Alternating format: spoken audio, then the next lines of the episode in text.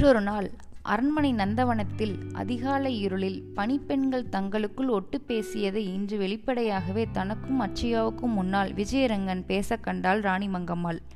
முதலில் பதி பணிப்பெண்கள் மத்தியில் முளைவிட்ட ஒரு அபவாதம் இப்போது தன் பேரன் வரை பரவியிருப்பதைக் கண்டு அதிர்ச்சியடைந்தாள் அவள். பனைமரத்தின் கீழ் நின்று ஒரு கலயத்தின் பசுவின் பாலை குடித்தாலும் உலகம் அதை நம்பாது என்பது மெல்ல புரிந்தது. ராசையும் அச்சியா ஆஜானுபாகவும் அழகாகவும் கம்பீரமாகவும் இருந்ததுதான் காரணம் என்று தோன்றினாலும் மனம் அதை நினைத்து பார்க்கவே கூசியது. பேரன் விஜயரங்கன் அப்பாவி என்ற நினைப்பு மாறி அவனுக்குள்ளும் விஷம் இருப்பது புரியத் தொடங்கியது அவளுக்கு. மிக பெரிய பெரிய ராஜதந்திர பிரச்சனைகளுக்கு கூட பதறாமல் இருந்த ராணி மங்கம்மாள் இந்த சொந்த அபவாதத்துக்காக பதறி கலங்கினாள். அவள் மனம் சஞ்சலப்படத் தொடங்கியது. சொந்த பேரனை முளைத்து மூன்று இலை விடாத சிறு வயதில் இப்படி அபவாதங்களையும் வதந்திகளையும் வம்பி தன்னை எதிர்த்து கேட்கும்படி ஆகிவிட்டதே என்று வருந்தினாள். யாராவது அவளுடைய மனதை அப்படி கெடுத்திருப்பார்களோ என்று கூட எண்ணி கவலைப்பட்டாள். அப்படியே ஒருவர் தவறாக சொல்லிக் கொடுத்திருந்தாலும் சிறிது கூட இங்கிதமும் நாசுக்கும் இல்லாமல் அவன் நடந்து கொண்ட விதம் அவளை ஆழமாய் பா புண்படுத்தி பாதித்திருந்தது. பேரன் விஜயரங்கன் இப்போது நடந்து கொண்டதை பார்த்து மதிப்பும் கௌரவமும் நிறைந்த அச்சையா தன்னை பற்றி என்ன நினைப்பார்? என்று நினைத்து மனம் குன்றி போயிருந்தாள் அவள். தான் எத்தனையோ பெரிய காரியங்களை செய்தபோது தனக்கு வந்த புகழை விட செய்யாத தவறு ஒன்றிற்காக ஏற்படும் அவவாதம் பெரிதாக எழுவது கண்டு மனம் நலிந்தாள். தான் செய்த செய்தவற்றில் பெரிய காரியங்கள் என தோன்றியவற்றை மீண்டும் அவள் நினைவு கூர்ந்தாள். பலவீனமான மனநிலையில் பழைய சாதனைகளை நினைத்து ஆறுதலடையும் மனநலிவு அப்போது அவளை விட்டபாடில்லை முன்பு கணவர் சொக்கநாத நாயக்கர் காலமாகி ரங்ககிருஷ்ணன் கைக்குழந்தையாக இருந்தபோது ஆட்சி அவள் பொறுப்பில் இருந்தது. அப்போது நிகழ்ந்த மறக்க முடியாத சம்பவம் ஒன்றை இன்று அவள் நினைத்தாள். வடக்கே ச சத்திரகிரியிலிருந்து வந்த திருசிரபுரம் அரண்மனையில் தங்கியிருந்தவனும் மகாராணி மங்கம்மாளுக்கு இளைய சகோதரன் முறையுள்ளவனும் ஆகிய ஒரு அரச குடும்பத்து மனிதன் பெரிய தவறு ஒன்றை செய்து விட்டான். அவன் செய்திருந்தது பழிவப்பாவத்துக்கு அஞ்சாத படுபாதகமான செயல். அதற்காக மரண தண்டனையே வழங்கப்பட்டிருக்க வேண்டும். ஆனால் நீதிமன்றமும் நீதி வழங்க வேண்டிய நீதிபதியும் குற்றவாளி ராணிக்கு உடன் பிறந்தவன். முறையினன் ஆயிற்று என்று தீர்ப்பு கூறாமலே விட்டுவிட்டார்கள். குற்றவாளி தன் சகோதரன் முறையினன் என்பதற்காக ஏதாவது சலுகை காண்பிக்கிறார்களா என்பதை முதலில் இருந்தே ஒற்றர்கள் வைத்து கண்காணித்து வந்த ராணி மங்கம்மாள் துணிந்து தானே நீதி வழங்க முன்வந்தாள். ராணிக்கு சகோதரன் முறை என்பதனால் குற்றவாளிக்கு தண்டனை எதுவும் கொடுக்கவில்லை என்று ஊரெல்லாம் வேறு பேசு கிளம்பிவிட்டது. ராணி மங்கம்மாள் தானே நீதிமன்றத்தை கூட்டினாள். தங்கள் சகோதரனுக்கு எப்படி மரண தண்டனை அளிப்பது என்பதே எங்கள் தயக்கம் என்றுதான் நாங்கள் தீர்ப்பு கூறவில்லை என்று நியாயாதிபதிகள் அவளிடமே தயக்கத்தோடு கூறினார்கள். வேண்டியவர்கள் வேண்டாதவர்கள் என்றெல்லாம் பார்ப்பது நியாயத்திற்கு அழகில்லை. குற்றவாளிக்கு அரசியாகிய நானே மரண தண்டனை விதிக்கிறேன் என்று சிறிதும் கலங்காத குரலில் தீர்ப்பளித்தாள் ராணி மங்கம்மாள். அந்த நேர்மையை கண்ட அன்று நீதிபதிகள் வியந்தனர். அப்படி வேப்பை சம்பாதித்த தனது நேர்மையாக்காக இன்று இப்படி ஒரு அபவாதம் என்றெண்ணும் போது அவள் கண்களில் நீர் சுரந்தது. இன்னொரு முறை அவள் பழனி மலையில் உள்ள முருகப்பெருமானை வணங்குவதற்கு சென்றிருந்தாள். அடிவாரத்திலிருந்து மலைக்கு செல்லும்போது உரிய காவலர்கள் பரிவார மெய்காப்பாளர்கள் எல்லோரும் உடனிருந்தும் கூட ஒரு சிறிய அசம்பாவிதம் நேர்ந்துவிட்டது. ராணி தரிசனத்துக்காக மலைமேல் ஏறிக்கொண்டிருக்கும் போது தரிசனத்தை முடித்துவிட்டு பக்தி பரவச சிலிர்ப்போடு தன்னை மறந்த இயல்பில் மலையிலிருந்து கீழே இறங்கிக் கொண்டிருந்த வாலிபன் ஒருவன் அவள் மேல் மோதி விடுவது போல் மிக அருகே வந்துவிட்டான். மங்கம்மாளின் மெய்க்காப்பாளர்கள் அந்த வாலிபனை பிடித்து தண்டிக்க ஆயத்தமாகிவிட்டார்கள். ராணியோ மெய்க்காப்பாளர்கள் அவ்விதம் அவனை தண்டித்து விடாமல் தடுத்ததுடன் மன்னித்து அனுப்பினான். இந்த இளைஞன் வேண்டுமென்று தவறு செய்யவில்லை. பக்தி பிரச பரவசத்தில் இவன் தன்னை மறந்து கீழே இறங்கி வரும்போது எதிரே நான் வருவதை கவனிக்க தவறிவிட்டான். இறைவனாகிய முருக்கனுக்கு முன்னால் ஏற்றத்தாழ்வுகள் இல்லை. அனைவரும் சமமான பக்தர்களே இவனை இவன் வழியில் போக விடுங்கள் என்று கூறி பெருமன் பெருந்தன்மையோடு நடந்து கொண்டாள் ராணி மங்கம்மாள். அன்று அந்த பெருந்தன்மை நாடு முழுவதும் பரவி புகழாக மலர்ந்ததே அது இன்று எங்கே போயிற்று? முன்பொரு முறை கொள்ளிடத்தில் பெரிய வெள்ளம் வந்து சிறு சில கரையோர சிற்றூர்களும் அவற்றின் கோயில்களும் அடித்து செல்லப்பட்டன.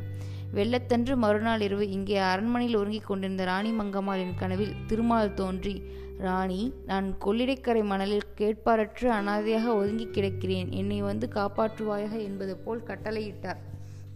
முதலில் வெள்ள சீரழிந்த மக்களுக்கு உணவு உடை உரைகள் உறையுள் உதவிகள் செய்ய உத்தரவுகளை பிறப்பித்தாள். பின்பு தன் கனவில் வந்த இடத்தை அடையாளம் கண்டு தேடி சென்று விக்கிரகங்களை எடுத்து கோயில் கட்டி கும்பாபிஷேகம் செய்ததோடு வெள்ளத்தினால் ஏற்பட்ட பாதிக்கப்பட்ட கரையோர சிற்றூர்களையும் புனர் நிர்மாணம் செய்ய உடன் உத்தரவிட்டாள் ராணி மங்கம்மாள்.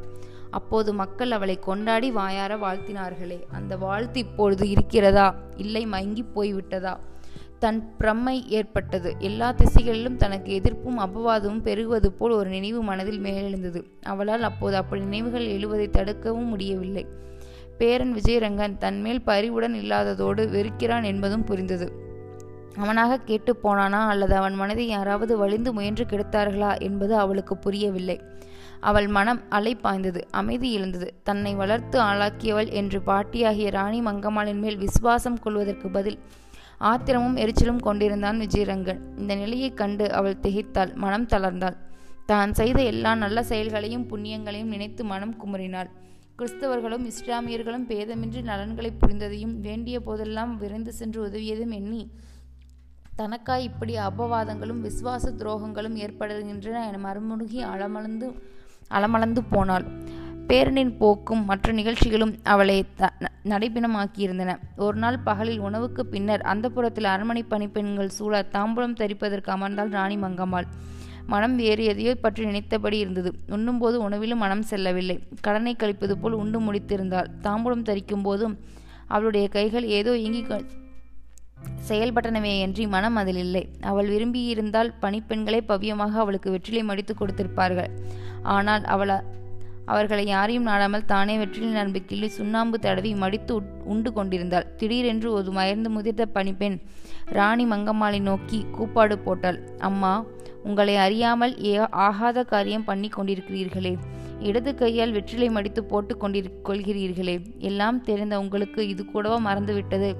கேடு காலம் வந்தால்தான் இடக்கையால் தாம்பூலம் போட நேரிடும் என்பார்கள். தனது நினைவு வந்து தான் என்ன செய்து கொண்டிருக்கிறோம் என்பதை நிதானித்து பார்த்தபோதுதான் மங்கம்மாளுக்கு பகீரென்றது ஏதோ யோசனை போக்கில் தான் மாபெரும் தவறு செய் செய்திருப்பது அவளுக்கு புரிந்தது. கை தவறுதலாக நடந்திருந்தாலும் என்னவோ அவசகனம் போல் மனதில் தோ உரைத்தது. அது நடக்கப் போகிற பெரிய அமங்கலம் ஒன்றின் சிறிய அமங்கலம் முன்னோடியாகவும் அது தோன்றியது. மனம் சஞ்சலம் அடைந்தது.